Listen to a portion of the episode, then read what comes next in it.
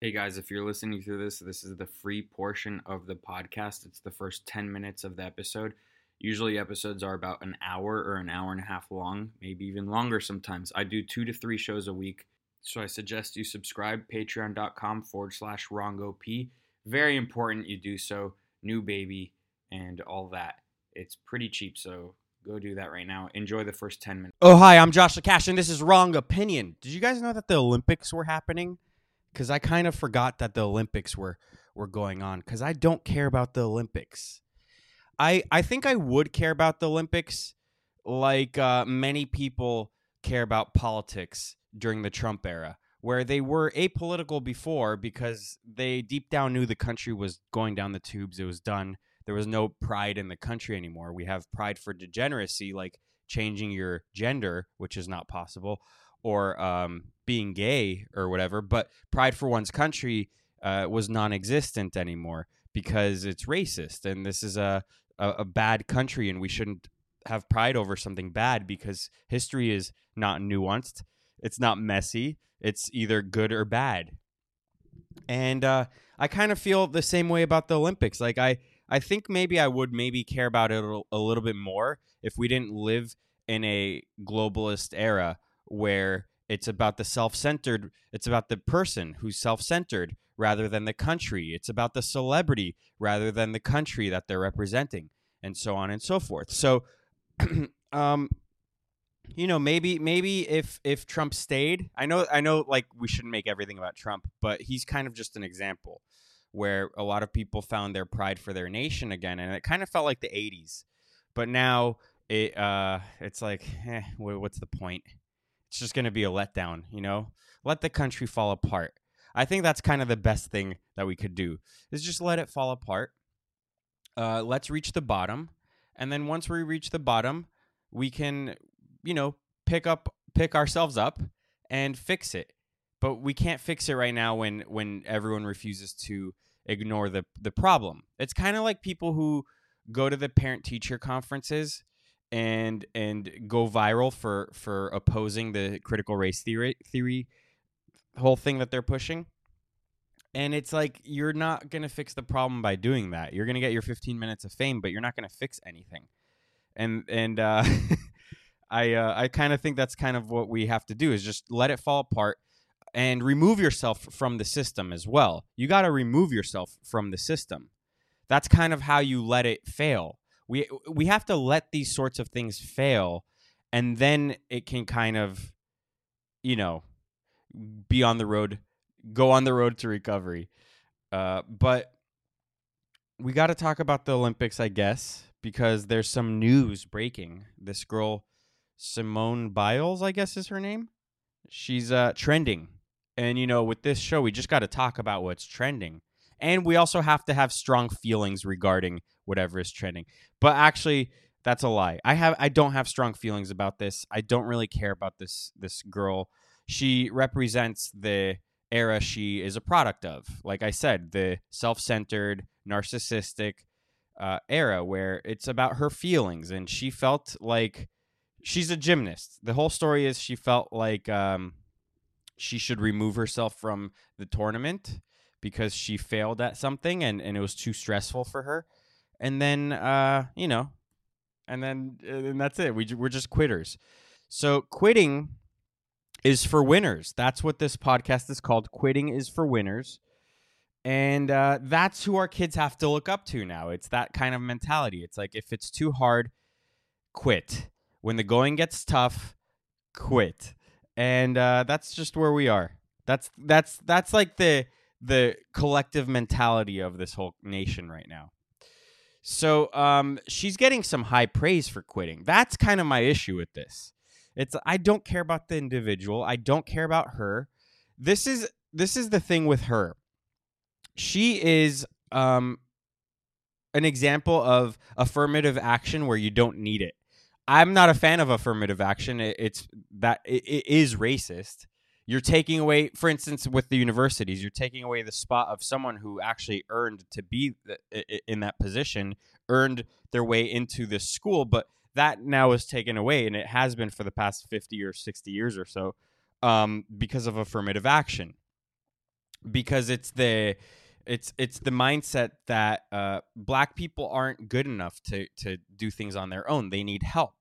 So um, you know, it's it's uh, what's it called? It's the product of uh, I forget. It will come to me, but that's besides the point. So this is like affirmative action for someone who doesn't need it, like the Yas Queen mentality with regards to this this woman who is is talented. I actually think I spoke about her months ago on this podcast because there was a viral video of one of her um, routines online, and I was like, this isn't good because she is talented. I've seen clips of her. She clearly is a talented person, but that one that was going viral wasn't really good. It, w- wasn't really even gymnastics. So I remember I spoke about her before, but um, she's talented. We don't need to have this extra, um, this extra push for her. It's it, she reminds me of of this would be as if Michael if if Michael Jordan 30 years ago when he was getting into the NBA had that that extra um enthu- enthusiasm around him. Like you don't need it. He's clearly good. You don't need to have this manufactured enthusiasm around him.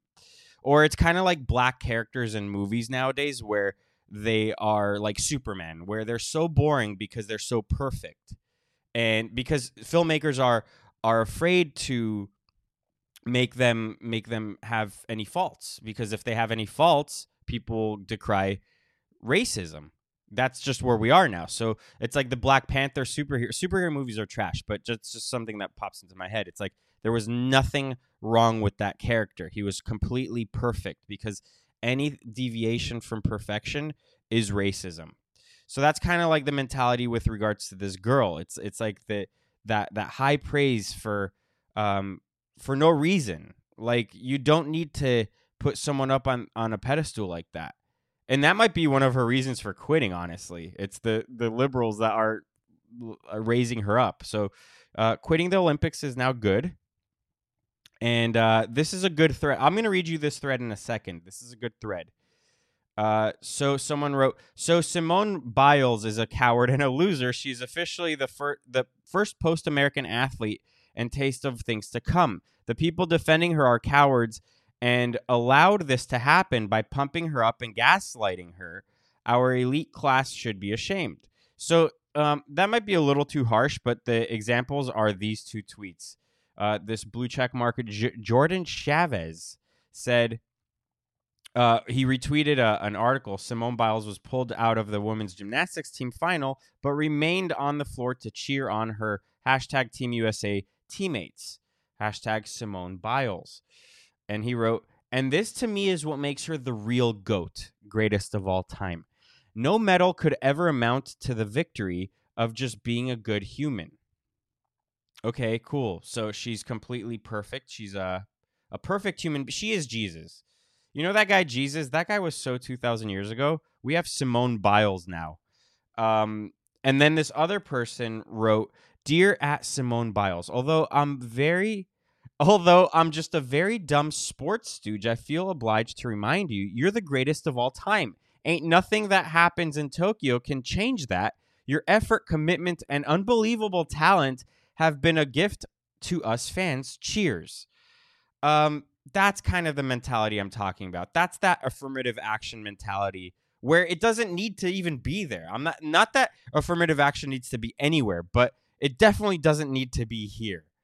And um, then she gave a little press conference talking about the importance of mental health, which this is kind of what gets me. If you want to quit because you're over it, quit because you're over it even if it's during the Olympics. I mean, like I, I, don't even care about the pride of the country anymore because you like I would just think I would think in general it's disingenuous.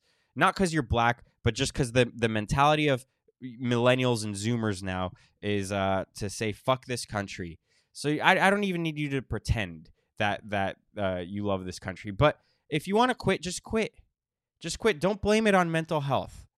Uh, something I read was that um, she's on ADHD medicine, which is uh, meth. It's it's it's uh, no kid should be on it. There's no such thing as ADHD or ADD. It's not a thing. It's just that we live uh, again in a very feminized era where um, you can't allow anyone to be rambunctious anymore.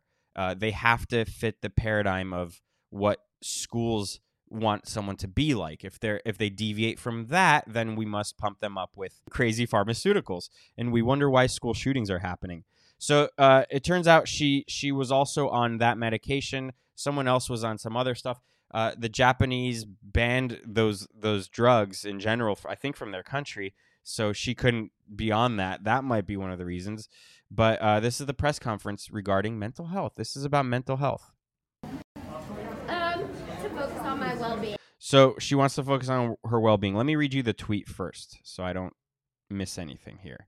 One of the most remarkable mixed zone press conferences I've known, uh, in which Simone Biles described pulling out of tonight's team event because she had to put her mental health first.